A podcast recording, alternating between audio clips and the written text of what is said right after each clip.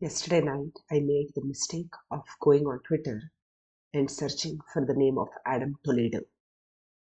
Adam Toledo is a 13 year old who was gunned down on March 29 at 2:30 a.m. in the morning on the streets of Chicago by Chicago police officer. I saw the video and uh, I don't advise anybody to see it because it is horrific and uh, it is just chilling to the bone. It's a 20 second clip where the child, a seventh grader, 13 years old, is gunned down by a police officer, even though he has his hands up in the air. When the police officer asks him to stop.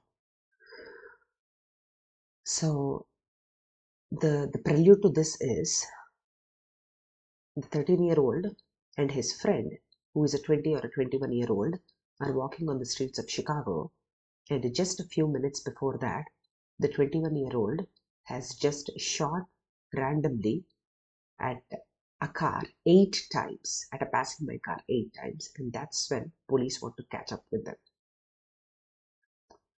Our capacity for love seems to be far less than our capacity to hate and be biased towards each other.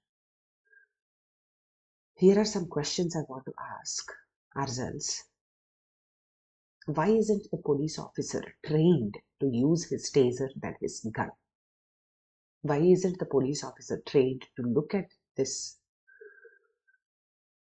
little guy as a child potentially who's trying to run away from trouble that he might get into and try to talk him out of it?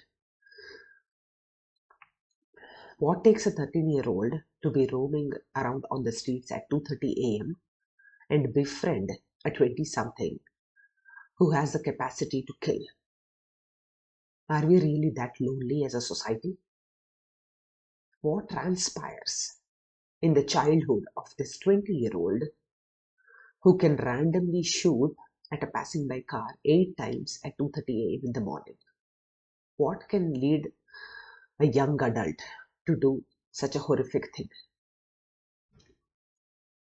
Yesterday on Twitter, I also found a tweet from Shaka Senghor. He's a writer and a speaker, and he has survived four years of solitary confinement. And he talks about second chances from the coming out of the American prison system.